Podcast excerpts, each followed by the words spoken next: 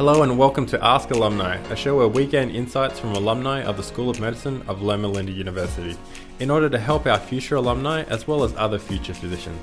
I'm Calvin Chuang, and in today's episode, we have a special bonus episode about self care, a very important topic in medical school as well as in residency. To help us with this topic, we're going to talk to alumna Dr. Barbara Orr, author of the resource Match Preparation, which can be found in the student section of our website www.llusmaa.org, and special guest of our first six episodes of Ask Alumni. So, Dr. Orr, how do students and residents look after themselves? You know, as you go through life, and particularly a residency program, you're going to run into problems and issues that can be overwhelming at times. And you know, when I approach patients, I would ask them, "What is your support system?" And you, as a resident, you ask yourself, what is my support system?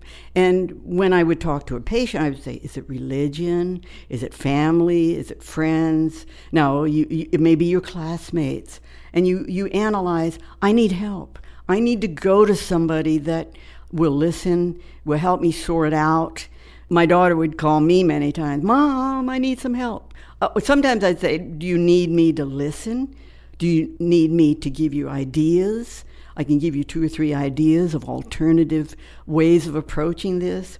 When I would deal with patients, I would know more about them. When they were in crisis, I could say, You told me that religion was very important to you.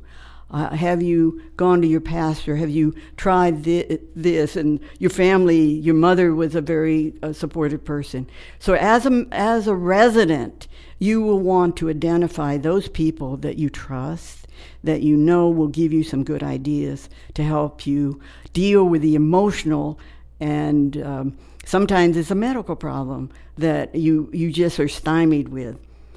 That's kind of what I would suggest identifying your support system. Are there other support systems other than home and church, perhaps for those who don't have a good support system in the house or through religion? Other things I would suggest for those who may not be particularly religious music, art, painting. And I know after World War II, Winston Churchill turned to painting. He was a he was quite a good painter. I was back in Washington, observed his his uh, watercolors, and quite talented. Some people turn to yoga. I know our chairman of our department, he found a lot of solace in meditation, and he would teach this to medical students as well. Finding peace and tranquility in nature is another great source. I found a lot of uh, stress relievers in sports, tennis and swimming and skiing and uh, and exercising of any form that it's a great uh, reliever of of stress. In medical students and residents notoriously compromise her sleep. And I see this in my daughter. She'll get four hours sleep. I go, oh, you cannot function well. Your moods are going to be depressed. You've got to find ways of catching up. I know you're going to be on call, and you can't help that. But you know that's a limitation. You know that they're trying to, they're doing better than they used to. I can remember going 40 hours with one hour sleep. We don't do that anymore. But remember, uh, that's going to make you depressed if you compromise your sleep. That's good feedback.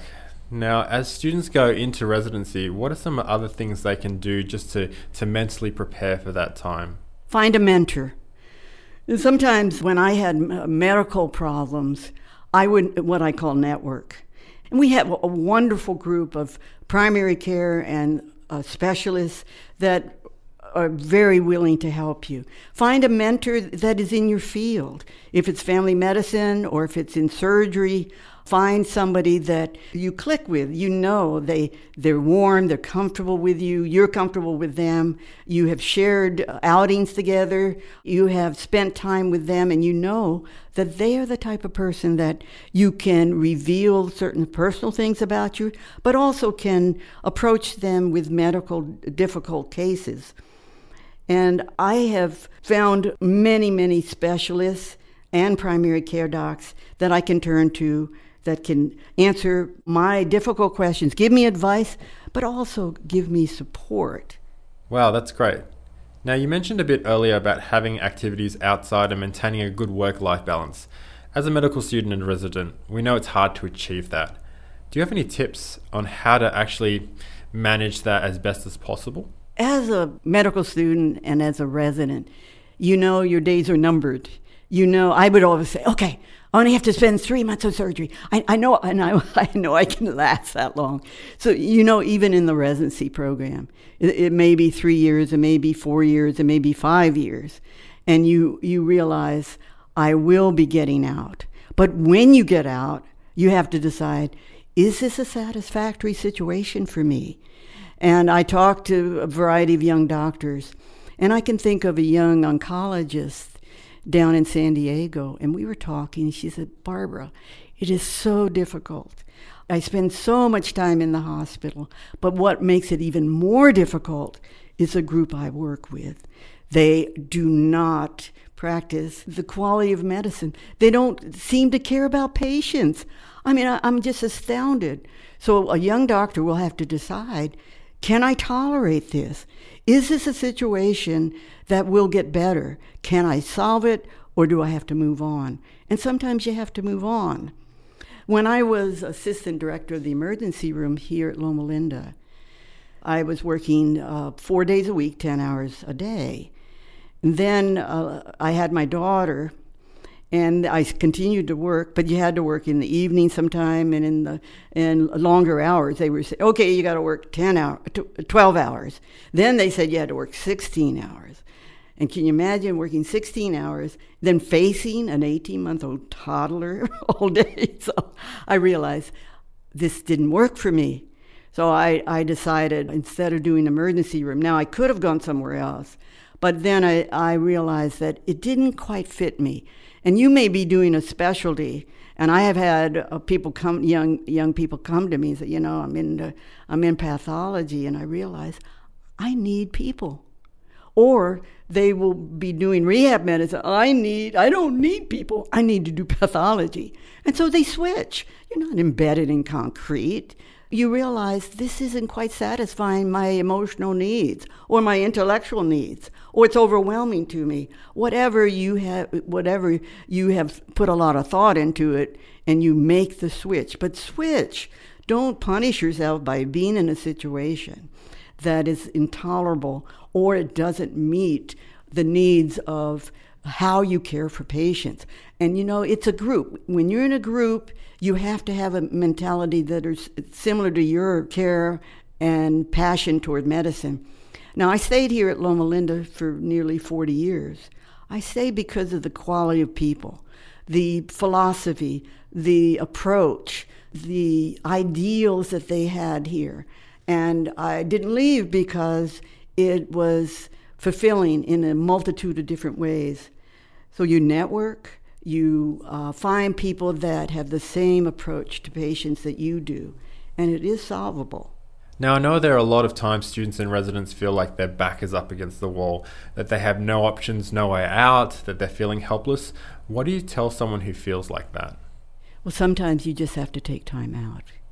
It's not worth getting so depressed, so overwhelmed that you take your life. And, and I can remember a physician in radiology, and a long-time physician, and he got a divorce. He was overwhelmed in debt for some reason, and he took an overdose. And I said, but he didn't kill himself. And I said, oh, I'm so glad he didn't kill himself. And do you know, he found another love. He found a better job. He, now he's in his 80s and so it is solvable. Find the help. Don't get so depressed that you're in a black box and you don't see your way out. And this is what students and residents need to see there's always an answer there are people that will help there's time to even switching professions if you need to don't take your life over it it's not worth it and so I, I, I appeal to those who are so uh, overwhelmed and, and overworked and, and hopeless. There is hope.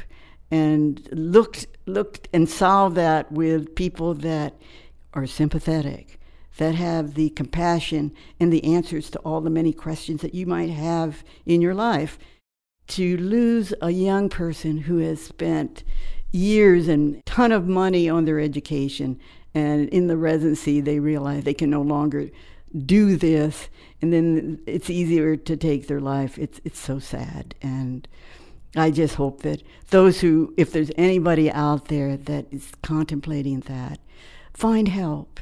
Find somebody that understands you and wraps them in your arm emotionally and physically and helps you get through this troubled time.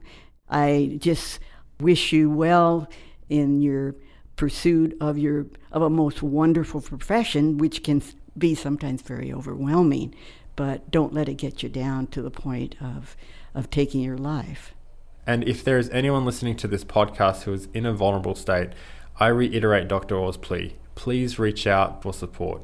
If you prefer to talk anonymously, the National Suicide Prevention Lifeline is available for you. Their number is 1 800 273 8255. That's 1 800 273 8255. Dr. Orr, you've expressed some really important points today. So, if you don't mind, could you please summarize these ideas again for us? Find your support systems your church, your classmates, your family, and rely on them to help you. In medicine, when you have difficult problems, find a mentor we have wonderful mentors. We have alumni that would love to get a call from if you're an ENT. I know of ENTs. Oh, I'd love to mentor a young young person. So find a mentor, and then if you find yourself in uh, even in your practice where you feel that it's not solvable, get out, take a break, reassess everything, but don't take your life find somebody that can understand you and support you and get you through this most difficult time. And stay, find a group that has the same passion and support and uh, qualities that you do, and you can enjoy your medicine. Enjoy what you do, and find the support system that will get you through the most difficult times. That concludes today's episode. Dr. Orr, thank you again for spending time here with us today. Ask Alumni is produced by the Alumni Association, School of Medicine of Loma Linda University. Our sound editors and engineers are Jonathan Huang and Jonathan Davidson. Special thanks to our guest alumna, Dr. Barbara Orr. If you have any questions you would like to ask our alumni, contact us at llusmaa at llu.edu. That's llusmaa at llu.edu. And make sure to title your subject Ask Alumni. I'm Calvin Chuang. Thanks for listening.